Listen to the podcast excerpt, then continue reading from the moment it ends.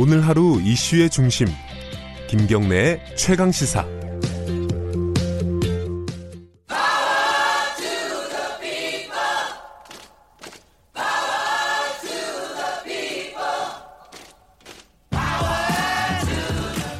을의 입장에서 을의 목소리를 통해 함께 사는 세상을 생각하는 시간. 지금은 을밀대 민생경제연구소 안진걸 소장 나와 계십니다. 안녕하세요.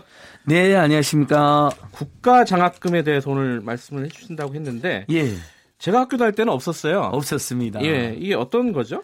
김경래 앵커께서 KBS 기자 하실 때 예. 2011년도에 전국적으로 반값 등록금 투쟁이 불같이 일어났습니다. 아, 보도도 많이 했어요. 예, 그때, 그때 예. 이제 많은 기자님들도 심정적으로 응원해 주셔야 본인들도 대학 다닐 때 너무 힘들으셨거든요. 예. 특히 사립대학은 연간 등록금은 천만 원 안팎에 사실 나머지 교육비까지 하면 2천만 원 안팎이 들거든요. 그래서 대학 4년간 어학년 수까지 하면 1억 가까운 돈이 듭니다. 네.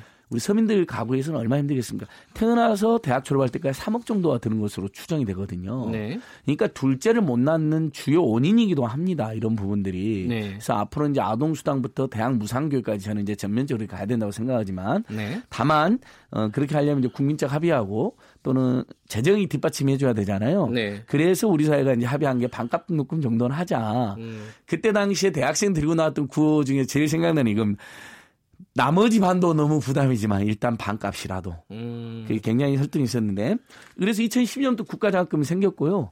근데 이명박 정부에서 보편적 복지해주기 싫으니까 소득 8분위, 9분위, 10분위는 제해버렸습니다. 예. 그 다음에 어 1분위부터 7분위까지도 그러니까 하위소득 1분위, 7분위까지도 어 차등으로 이제 국가장학금 조금 주기 시작했어요. 네. 근데 이제 문재인 정부 들어서서 계속 수정 보완되면서 현재 어 소득 어 3분위까지 그러니까 이제 하위 하위 계층 30%로 치면 예. 그 자제분들은 1년에 520만 원이 지급됩니다. 음, 놀라우시죠, 앵커님? 그 누구나 다 주는 건 아니죠? 아닙니다. 근데 예. 여기서 이제 문제가 발생하는데 예.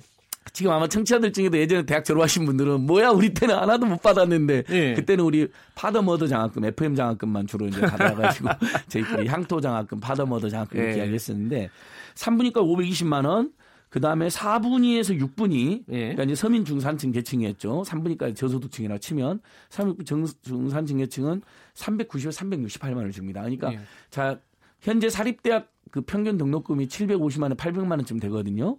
그러니까 1년에 520만 원, 그다음에 6분위까지는 368만 원이기 때문에 반값이 넘어가잖아요. 그러네요. 거의 반값 등록금이 된 겁니다. 그래서 이번에 정부가 낸 자료에 어, 올해부터는 대학생들이 무려 60, 70만 명 정도가 네. 반값 등록금 혜택을 본다.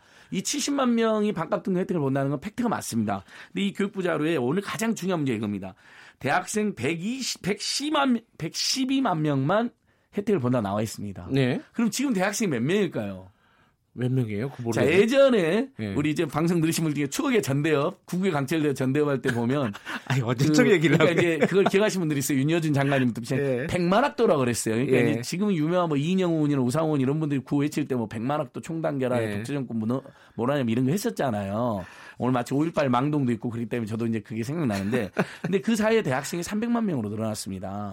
많이 거기에다. 매 학기 등록하는 실제 등록하서 220만 명쯤이 돼요. 예. 자, 교육부 발표 자료에서 치명적으로 숨겨놓은 게 이겁니다.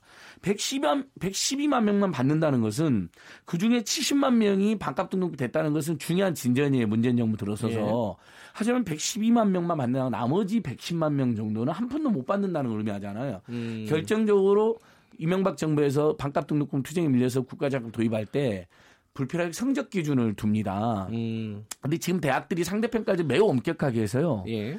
어, 성적이 B 미만을 무조건 25% 40%를 강제로 배정합니다. 아. 교육부가 거기에 대한 평가도 엄격하게 하고. 예. 그러면 근데 지금 국가장학금 기준이 이렇게 돼 있습니다. 평점 B 이상이어야 돼요.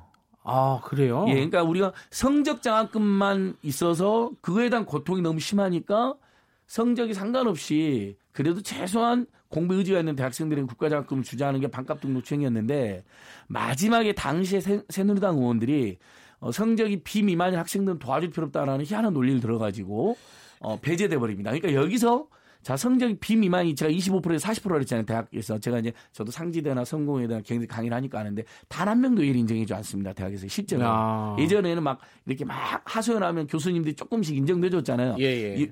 이- 일절 안 됩니다. 왜냐하면 음. 그걸로 대학들이 평가에 불이익을 받거든요, 심지어. 예. 그러니까 거기서 한 30%가 배제돼 버리는 겁니다. 대학생 전체.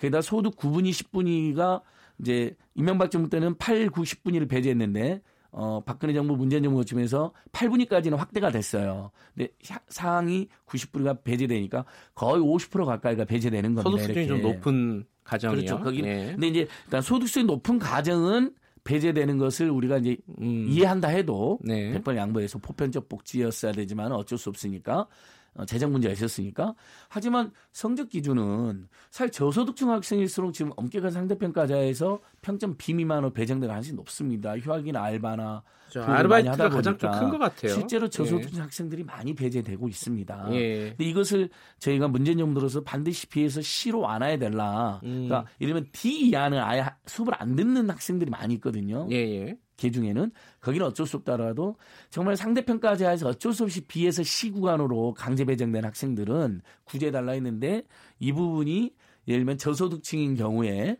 두 번에 한해서 B에서 C인 경우에는 구제를 해줍니다만 아. 예, 그러니까 세 번째나 네 번째만 아예 안 해줘 버리는 거예요. 예. 그다음에 서민 중산층 학생들에게는 예외 없이 인정을 안 해줍니다. 그래서 전체 대학생 112만 명만 혜택을 보고 있다. 그러니까 음. 어 교육부는 70만 명이나 반값 등록금 혜택을 보고 있다라 자랑스럽게 보- 보도를 냈지만 거기에 치명적으로 전체 대학생의 절반은 한 푼도 못 받고 있다는 사실을 숨기고 있는 것이죠. 예. 이 문제점이 이제 첫 번째 지적돼야 되고 두 번째는 굉장히 간단한 건데요.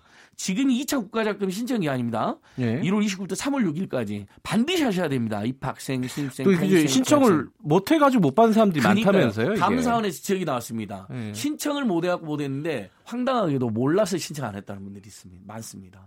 그러니까 홍보, 홍보가. 좀 제대로 안 됐다. 홍보를 더 해야 되고요. 예. 그러니까 이게 그 보편적 복지가 아닌 개별 선별 복지는 이런 문제가 있습니다. 그냥 반드시 신청해야만 주는 거니까 만약에 대학생 전체에게 서울시립대 학생들은 단 한 명도 신청을 하지 않아요. 아, 거기는 그냥 아예 반- 반값이니까요? 박원순 시장이 되자마자 반값으로 고지서를 아예 줄이고 나머지 반은 서울시의 재정으로 지원을 한 겁니다. 음. 그러니까 대학들이 반값 등록금 하면 대학들이 재정이 너무 줄어든다고 오해하는 분들이 있는데 절대 그렇지 않습니다. 나머지를 국가가 지원해 주는 겁니다. 그러니까 네. 대학은 재정이 확 줄어든 건 거의 없습니다. 예전처럼 등록금을 폭등시키지 못할 뿐이죠. 근데 그건 당연히 맞는 거잖아요. 네. 왜 학생 학부모들에게만 이렇게 부담을 줍니까? 다른 나라들은 대부분 대학까지 무상교육하고 최근에 미국에서 화제가 되고 있는 게 버니 샌더스 돌풍으로 미국의 그 자본주의 천국이나 미국만 해도 대학까지 무상교육이 확산되고 있습니다. 이건 좀 포- 그냥 뉴스에 조금만 검색해 보시면 미국의 뭐 뉴욕주, 이스콘신주 음. 무상교육 확산 이런 게 나올 거예요. 그러니까 대학까지 무상교육은 세계적 추세라고 볼 수 있는 거거든요. 왜냐하면 사회로 나가는 출발선을 공정하게 해주자는 거거든요. 가난한 사람들도 공부에 전념하게 해주고. 음. 근데 이 신청 기간이 문제인 게, 자, 1차 신청 기간이 있었거든요. 12월 말에. 그 다음에 1월 달까지. 그때 재학생들이 신청을 하잖아요. 또 신청, 그러면 국가장학금을 안 줍니다. 아니, 1월 29일에서 3월 6일 2차 신청 기간 했잖아요. 예. 이때 신청해도 한 번 더 기회 주면 되잖아요.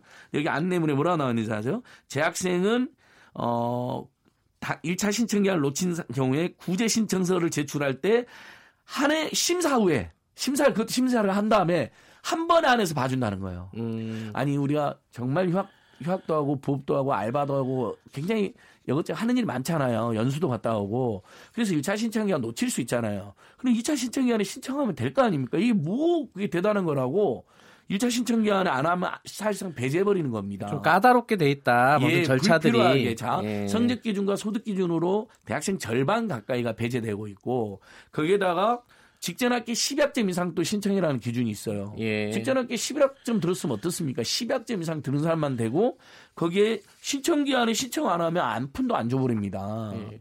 아니 할 말씀이 많으실 것 같은데 예, 그러니까 시간이 이런 문제들이 짧아서 개선돼야 되는데 방향은 그럼 어, 무상교육으로 자, 가야 된다고 보시는 저는 거예요? 앞으로는 우리 사회가 자 유럽은 이미 대학 무상교육이 예. 좀 오래됐잖아요. 그러면 돈이 많을 때 무상교육을 했느냐? 그렇지 않습니다. 음. 2차 세계대전이라는 전쟁 폐허 속에서도 유럽의 나라들이 하나씩 하나씩 예. 2차 세계대전 전후에서 무상교육을 선포하고 지금까지 하고 있거든요. 그 이유는 그겁니다. 태어났을 때, 불, 태어났을 때 불평등 어쩔 수 없 사회 나가는 출발선 공정해주고 네. 가난한 학생들도 대학에서는 차별 없이 공부에 전념해 주자는 것이고 알겠습니다. 실제로 대학 학부모들에게 그런 부담을 들어주면 그 소득 소득이나 소비로 늘어나기 때문에 경제 활성에 도움이 된다는 것이거든요. 예, 저 근데 이제 끝나게 해 주실 그래서 거죠? 유은혜 부총님이 지금 이런 저런 문제점이 많습니다. 유치원 비리 알겠습니다.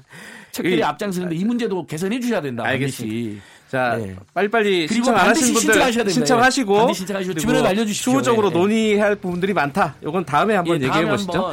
자, 입학 시즌에 여기까지 듣겠습니다. 고맙습니다. 민생경제연구소 안진걸 소장이었습니다. 고맙습니다. 2월 11일 월요일 김경래 최강 시사 여기까지 듣겠습니다.